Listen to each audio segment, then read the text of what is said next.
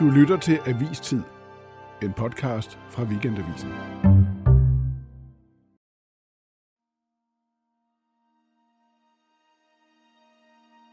Tensions have risen over Russia's massing of troops and tanks near its border with Ukraine. Rusland har som måske bekendt opmarcheret omkring 100.000 soldater langs grænsen til Ukraine. Western countries fear the Kremlin could be planning an invasion of Ukraine. Russia has denied preparing for an invasion and has accused the West of threatening Russia through NATO expansion. I dag der mødtes Forsvarsalliancen NATO så med Rusland for at prøve at løse nogle af de her værste spændinger, Europa lige nu oplever siden den kolde krig. A week of very important talks between US and Russian diplomats have begun. The talks are expected to be, quote, difficult. The US Secretary of State yesterday said, and I quote, Russia has a gun to the head of Ukraine.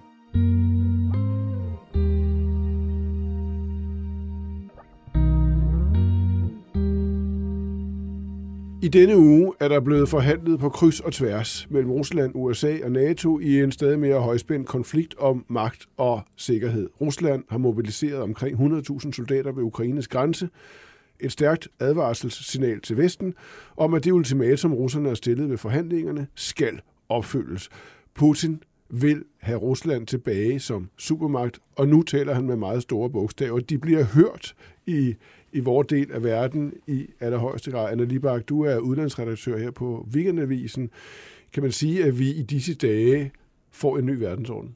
Man kan sige, at der arbejdes hårdt på det fra øh, russisk side, men sådan set har det været øh, undervejs i en årrække, fordi der sker jo ikke noget nu, som ikke også skete i 2014, da, øh, da Rusland annekterede Krim og begyndte at føre krig i det østlige Ukraine, eller som skete i 2008, da Rusland gik ind i Georgien, hvilket resulterede i, at de i dag sidder på mellem 15 og 20 procent af det georgiske territorium. Så en ny verdensorden, der har været undervejs i flere år, men som måske først i, i, de, i denne uge er der mange, der har opdaget det. Mikkel Vedby Rasmussen, dekan ved det samfundsvidenskabelige fakultet på Københavns Universitet, og også kommentator her i avisen, øh, trækker det op til krig, som man kan se i en del analyser rundt omkring i de vestlige aviser? Ja, det gør det. Det trækker øh, op til krig. Jamen, altså, man, man opstiller jo ikke 100.000 mand og med, med, hele, med hele det, der skal til for, for at føre dem over en grænse. Øh, uden at have en eller anden form for idé om, at det jo kan være, at man skal bruge dem. Altså, nu, nu tror jeg, Anna kan russisk litteratur bedre end mig, men jeg tror, det er Tjekov, der siger, at hvis man har et, øh, et skuespil, og man hænger en, en revolver op i første akt, så skal den affyres på et eller andet tidspunkt i, i løbet af stykket. Ikke? Og Putin, han har med en meget, meget stor sømpistol banket ja. en, øh, en, en, noget op på væggen. Ikke? Jo, som kan affyres. Præcis. Der er ikke nogen tvivl om, at der bliver raslet meget voldsomt med sablerne. I løbet øh, af få måneder er man blevet opmærksom på sikkerhedspolitik i Europa, måske på en måde, som vi ikke har været i mange år, måske siden den kolde krig. Jeg hedder Martin Krasnik. Velkommen til Avistid.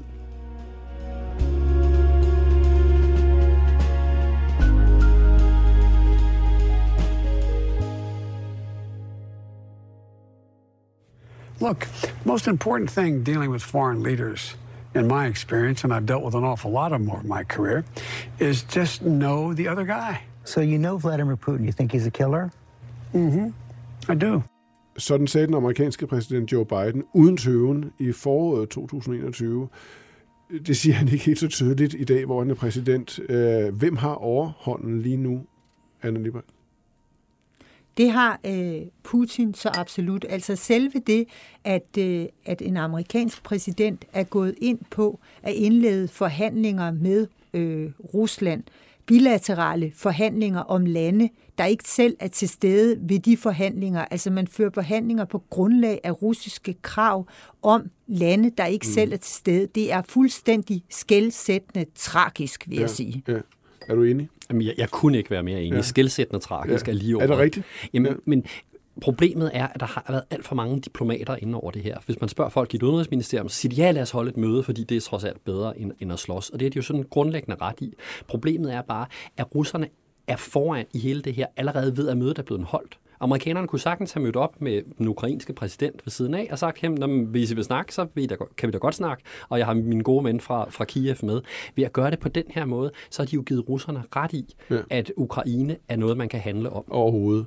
Og hvorfor gør amerikanerne det?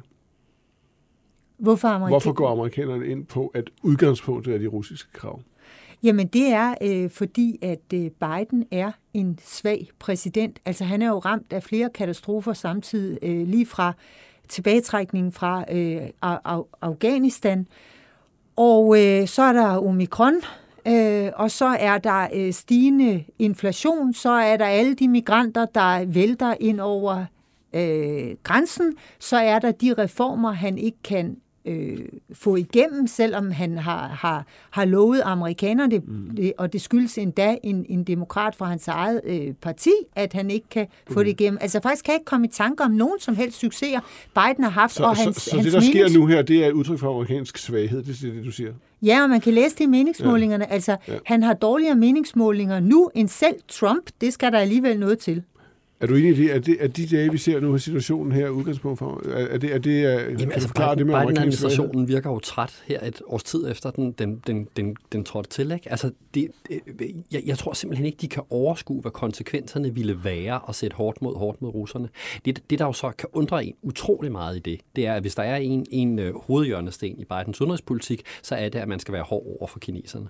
Altså, hvis der var en nem måde at demonstrere over for kineserne på, at man ikke tillod ag- øh, aggressorer mod mm. Taiwan eller andre steder, så var det jo at vise russerne, at, at, at nu skal I ikke gøre det her. Og det er meget nemmere i Europa end i Sydøstasien, fordi der har man NATO og sådan noget. Ja. Så, så det, det havde været den logiske ting at gøre. Mm. Øhm, og det man måske kan håbe på, det er, at det Biden har forsøgt at gøre, nu, nu, nu er jeg i mit venlige, min venlige hjørne, ikke? At, at det Biden har forsøgt at gøre, det var trods alt at få europæerne med, fordi europæerne, ikke mindst den nye tyske regering, jeg har ikke meget appetit på en konflikt med Rusland, så hvis der skal komme en, så skal det være, fordi man har prøvet alle alternativer inden, og det kunne så være det, man havde gjort nu, så hvis... hvis øh, Men det motiv øh, tvivler du på?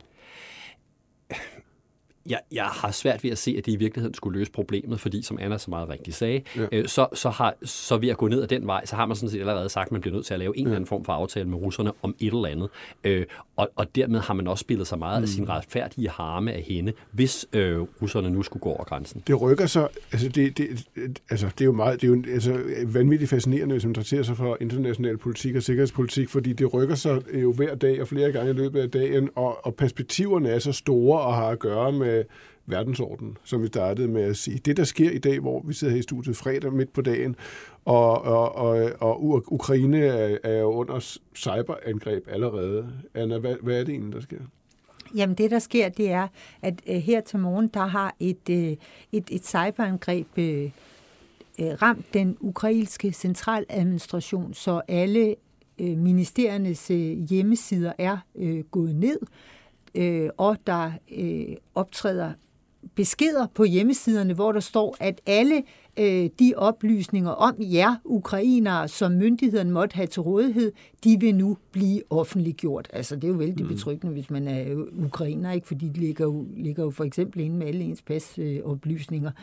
Øh, øhm, så det, man får en, en mistanke om, det er, at, at, at Rusland jo øh, i den kommende tid vil forsøge at destabilisere øh, Ukraine, ikke øh, ved at gå ind militært nødvendigvis, men på en lang række områder vil forsøge at tvinge ukrainerne i knæ for at, øh, at demonstrere over for Vesten, at hvis vi ikke går ind øh, på de, øh, de, de russiske krav, ja, så går det altså ud over ukrainerne, og vil I virkelig se på, at, øh, at vi smadrer det land mm. øh, fuldstændig mere, end vi allerede har gjort, når I kunne afværge det? Ja. Men os om, Mikkel, hvorfor Ukraine er så vigtig for russerne først?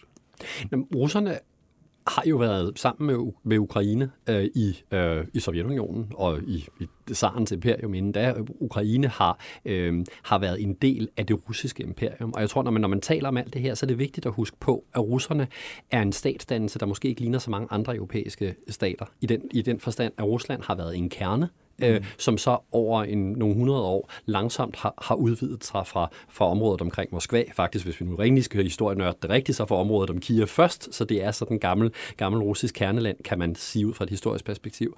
Og de her grænser har altid været sådan lidt fleksible. De kan bevæge sig den ene vej, de kan bevæge sig den anden vej. Øhm, og, og det, der i, i, i århundreder var, var, var, var det, sarerne gjorde, det var at ekspandere det her territorium. Mm. Øhm, og så var der en periode øh, i, øh, efter, efter Første Verdenskrig, hvor territoriet territoriet blev mindre, så blev det større efter, efter hvad hedder det, 2. verdenskrig. Og det er sådan, Rusland ser det her. Den der grænse på det der stykke steppe mellem Berlin og Moskva, det er et sted, hvor grænserne har flyttet og historisk har flyttet i Europa. Og derfor er der det, det russerne lægger op til her, det er jo egentlig klassisk russisk udenrigspolitik, at vi vil gerne flytte grænsen lidt. Og så prøver vi med våbenmagt og diplomati at forhandle præcis, hvor det er, den skal ligge. Mm. Not another inch to the east, they told us in the 90s. And what? They cheated us. The U.S. has brought its missiles to our home. They're already at our doorstep. I don't know what there is not to understand here. It's obvious. We want to ensure our own security. Many Russians agree that NATO expansion is a threat. They've already surrounded us on all sides, and they keep expanding and expanding. But when we carry out military exercises on our own territory, then that's some sort of catastrophe, the end of the world. You have Ukraine trying to join NATO, bases and things being stationed directly at our borders. I think everyone should just keep to themselves. If you live in America, then stay there and don't meddle in the affairs of another continent. Anna, du læser jo øh, russiske medier og følger med i, hvordan de beskriver situationen her. Hvis man, hvis man flytter perspektivet øh, på det, Mikkel taler om her, altså de her grænser, der kan flytte sig til Moskva i dag, til øh, St. Petersborg i dag, til folk, der kigger, ligesom vi gør på situationen. Hvad er det så, de ser? Jamen, det de ser og hører, det er jo, at øh, NATO eller USA og Ukraine af har importeret kemiske øh, våben til det østlige Ukraine med henblik på at rette et, øh, et angreb. Det er en af de historier, de hører. Og øh, man holder muligheden åben for, at det bare er en provokation, sådan så man vil bruge de kemiske våben og skyde skylden på øh, de pro-russiske oprørere, altså at man ikke selv vil foranstalte et kemisk angreb øh, mod Østukraine mm. og muligvis med, med Rusland. Men det er den historie, man hører. Så hører man også, at der er et folkemord under øh, forberedelse i det østlige Ukraine på de, øh, de, de pro-russiske oprørere, og at Rusland bliver nødt til at beskytte dem. Og i det hele taget har man jo i efterhånden 10-15 år hørt, at NATO forsøger at trænge frem til Ruslands øh, grænser med henblik på at, øh, at fremprovokere en orange revolution, altså en folkelig opstand mod Putin, og indsætte en, øh, en vestlig, øh, en pro-vestlig marionetregering, mm. sådan så, at øh, de store amerikanske øh, selskaber kan få adgang til de russiske naturrigdomme. Mm. Det er en plade, der bliver spillet uafladeligt mm. år efter år. Okay. Og det er, den, det er den, der også bliver, bliver kørt nu, og det er den, der, det er den, der, den, der koncentrerer sig om situationen i, i, i Ukraine. Men det handler jo om mere end Ukraine, det her. Det ultimatum, der er kommet fra Rusland, handler om, at ingen nye medlemslande i, eller ingen nye medlemslande må komme i NATO, ingen raketter, der kan ramme russerne, og NATO-styrkerne skal helt ud af Baltikum, Polen, Tjekkiet og, og, og Rumænien. Hvad, hvad er det egentlig, der er på spil i et større perspektiv, Mikkel? Jamen, for russerne er det her jo en måde at prøve at genforhandle den, den aftale, som, øh, som russiske ledere lavede med, med, med Vesten efter 2. verdenskrig, om at NATO godt kunne, øh, igen verdenskrig, undskyld, den kolde krig, ja. øh, om at, hvad hedder det, NATO godt kunne blive udvidet, øh, og, de, øh, øh, og, og det har altså Rusland selvfølgelig aldrig været glad for, mm. men, men tidligere russiske ledere har, har jo trods alt accepteret NATO's argument om, at NATO ikke gjorde det her for at angribe Rusland. Og som Anna siger, så, har man jo, så flipper man jo det nu og siger, hey, det, det, det her handler faktisk om, at de virkelig alene har muligheden, men måske endda intentionen om at, øh, at angribe Rusland. Og, og underteksten i det er selvfølgelig, at hvis du står over for at kunne blive truet med et angreb, så må du godt forsvare dig. Ja. Kan I ikke her i, i de sidste minutter prøve at forklare mig noget, som jeg tror mange undrer sig over? Jeg undrer mig også aldrig ofte over det. Jeg tænker nogle gange på, at hvis man om 10 eller 20 år ser tilbage på de her år, så vil, så, så vil jeg tro, at nogen vil undre sig over, hvorfor, gjorde, hvorfor gav vi afkald på det her? Det er jo ikke fordi, at Rusland er økonomisk bumhamrende stærkt. Det er jo ikke fordi, at russerne militært er stærkere end de vestlige lande eller NATO samlet set. Øh, EU har en, gig, altså en meget, meget stor og stærk økonomi. Øh, og, og, og vi har øh, østeuropæiske lande, der fuldstændig klart og tydeligt bekender sig til, til, til NATO. Vi har også nu Sverige, der begynder at, at, begynder at mumle om et NATO-medlemskab. Finland gør det også. Og alligevel ser man en eller anden form for tvivl og tøven og tilbageholdenhed i forhold til at sige, at det her, det stopper simpelthen. Vi kan ikke genforhandle øh, den orden, der kom på plads efter den kolde krig. No way. Og alligevel sker det. Hvorfor tror du? Fordi jeg egentlig ikke tror, at vi til syvende og sidst synes, det er særlig vigtigt at på en eller anden måde tror jeg, at vi, vi, vi er begyndt at tage vores, vores egen sikkerhed for givet i et, i et omfang, som man virkelig kan undre sig over. Men ligesom du kan undre dig over at kigge tilbage på 30'erne og sige, jamen, hvorfor pokker gjorde britterne amerika- og amerikanerne mm. og franskmændene ikke noget ved tyskerne? Og så, når de vil og mærke, kunne se, hvad det var, der skete. På samme måde er vi her i en, i en tilstand, hvor vi alle sammen godt ved, at det egentlig ikke er det rigtige at gøre. Men vi har ikke lyst til at lave højere forsvarsbudgetter. Vi vil egentlig gerne have vores naturgas gennem Nord Stream 2. Der er en masse andre ting, der er vigtigere for os end det her.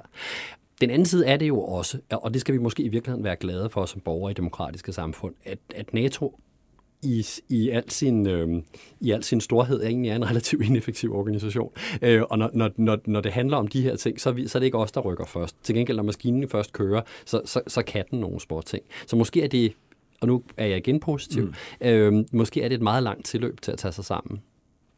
Hvad tror du?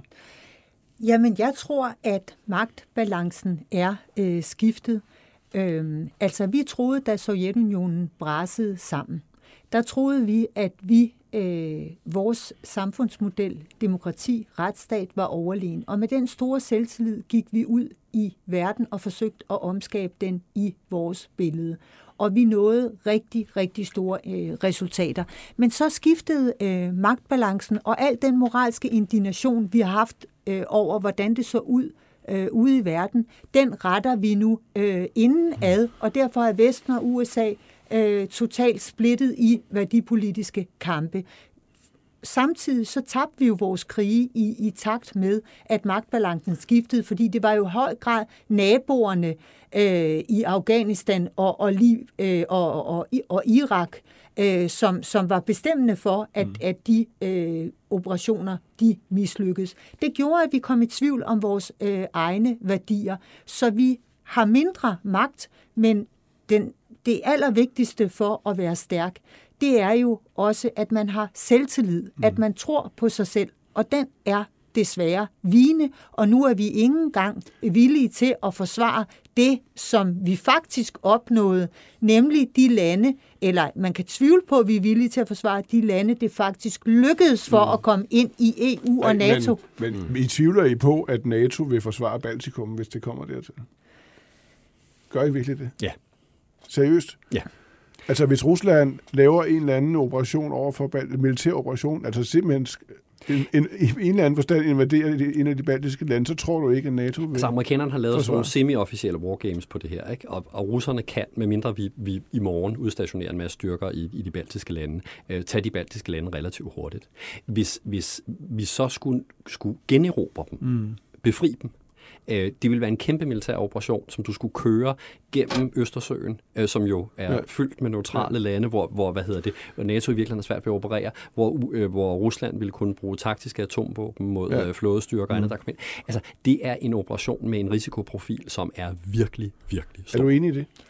Fuldstændig, fordi det men, kommer til at foregå sådan, at hvis det kommer til at ske, og det bliver først om nogle år, men det er ikke usandsynligt, kommer det til at ske sådan, at han laver en hybridkrig, hvor mm. han ikke officielt er til stede med høflige mænd, der invaderer dele af Baltikum, så siger Vesten, okay, NATO, nu sender vi nogle styrker. Så siger Putin, i Kaliningrad mellem Polen og Litauen mm. har jeg stationeret kortrækkende atomvåben 500 km fra København. De kan også nå København. Okay. Hvis I sender styrker, så bruger vi vores taktiske atomvåben. Mm. Tror du, Jeppe Kofod og mm. Biden så siger, okay, der ligger en trussel om, Men vi okay, bliver ramt? Okay, så situationen er nu, at vi ved, at Ukraine, som jo ikke er et NATO-land, er faldet. Det østlige Ukraine er taget af russerne. Nu er der en eller anden form form for proxykrig i gang over for, over for Ukraine. I sætter spørgsmålstegn ved, at hvis det så kommer til NATO-medlemmer, ja, så, så, så kan der udspille sig fuldstændig samme scenarie. I så fald så er NATO jo ophørt med at fungere. Det er jo Men- egentlig men det- men det er jo det, der er på spil. Altså, hvis, Ja. ja. hvis, altså hvis, hvis artikel 5 og kravet om, at man vil forsvare et hvert NATO-medlem mod øh, invasion mm. udefra, ikke fungerer, så fungerer NATO heller ikke. Men så det er, som det NATO ser ud meget. nu, men forhåbentlig er det her et wake-up call, som vil fortælle os, at vi skal være i stand til at forsvare øh, Baltikum. Det er ikke nok med den snubletråds Ja. styrker. Vi skal simpelthen have bøffet det Okay. forsvar op. Okay, nu vil jeg altså påtage mig rollen her, fordi I er jo nogle øh, hissige typer begge to. Rollen, den rolle, Det jeg betragter vi som okay, jeg. okay øh, i sidder jo og hisser gemytterne op her. Altså, det er der rigtig, rigtig mange. Man skal ikke særlig langt væk ud af studiet for at møde folk, der mener det. I Tyskland er der en meget, meget stor venstrefløj, der mener det. Man finder folk overalt i hele de vestlige verden, der vil sige, I hisser gemytterne op, I provokerer. Der er overhovedet ikke nogen grund til at, at bruge så store ord og armbevægelser her. I risikerer at gøre tingene langt værre, end de overhovedet faktisk er. Forstå nu situationen fra russisk side. Hvad vil I sige til dem? Men jeg, jeg tror da egentlig, at, øh, at jeg tror, Anna og jeg er i en af vores relativt afslappede udgaver her, fordi det her, det her er egentlig en relativt nøgtern analyse. Russerne vil jo også gerne det her.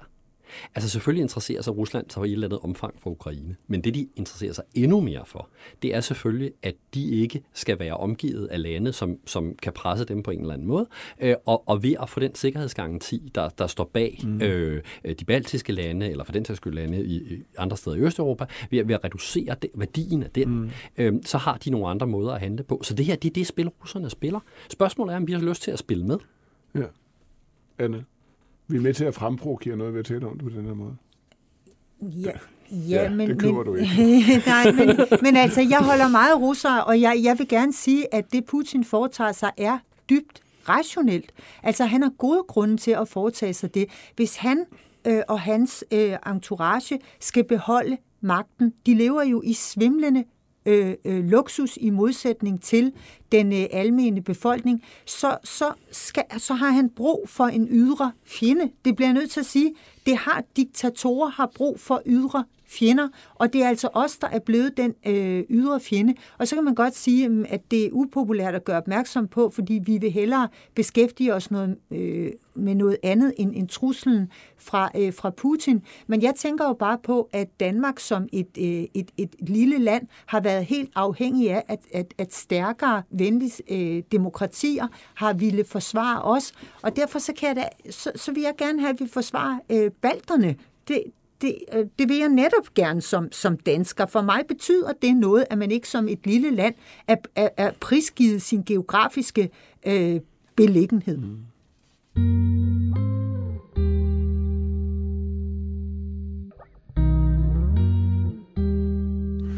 Det er jo ikke særlig opmuntrende. Det er I med på, ikke? Det er virkelig trist, og det er, jeg tror, der er mange, der tænker, tænker vi overhovedet sidder og diskuterer det her nu? Men- hvor, hvor, hvor, hvor, hvor kom det fra? Jeg tror, vi bevæger os fra en periode, Anna var inde på det før, hvor, hvor vi har kunnet være sikre i vores egen værdier, hvor vi har kunnet være sikre i vores egen velstand, hvor vi har kunnet være sikre i vores egen sundhed. Og der er vi ikke længere. Mm. Men altså, jeg vil også sige, at er verden virkelig så meget øh, anderledes, end den hele tiden har været? Altså det at... Øh, at, at skulle øh, vælte Taliban, eller det at øh, skulle sætte Saddam fra magten, eller øh, Gaddafi, det er da også forbundet med en enorm øh, risiko. Mm. Altså, så det er jo primært øh, vores psykiske velbefindende, der har ændret sig. Det er den manglende tro på os selv. Tak skal I have begge to. Vi låner et klip her fra CNN, og det er tak for det. Ugens program er produceret og tilrettelagt af Birgit Nielsen Petersen og Marie-Louise Vesthardt. Jeg hedder Martin Krasnik. God weekend.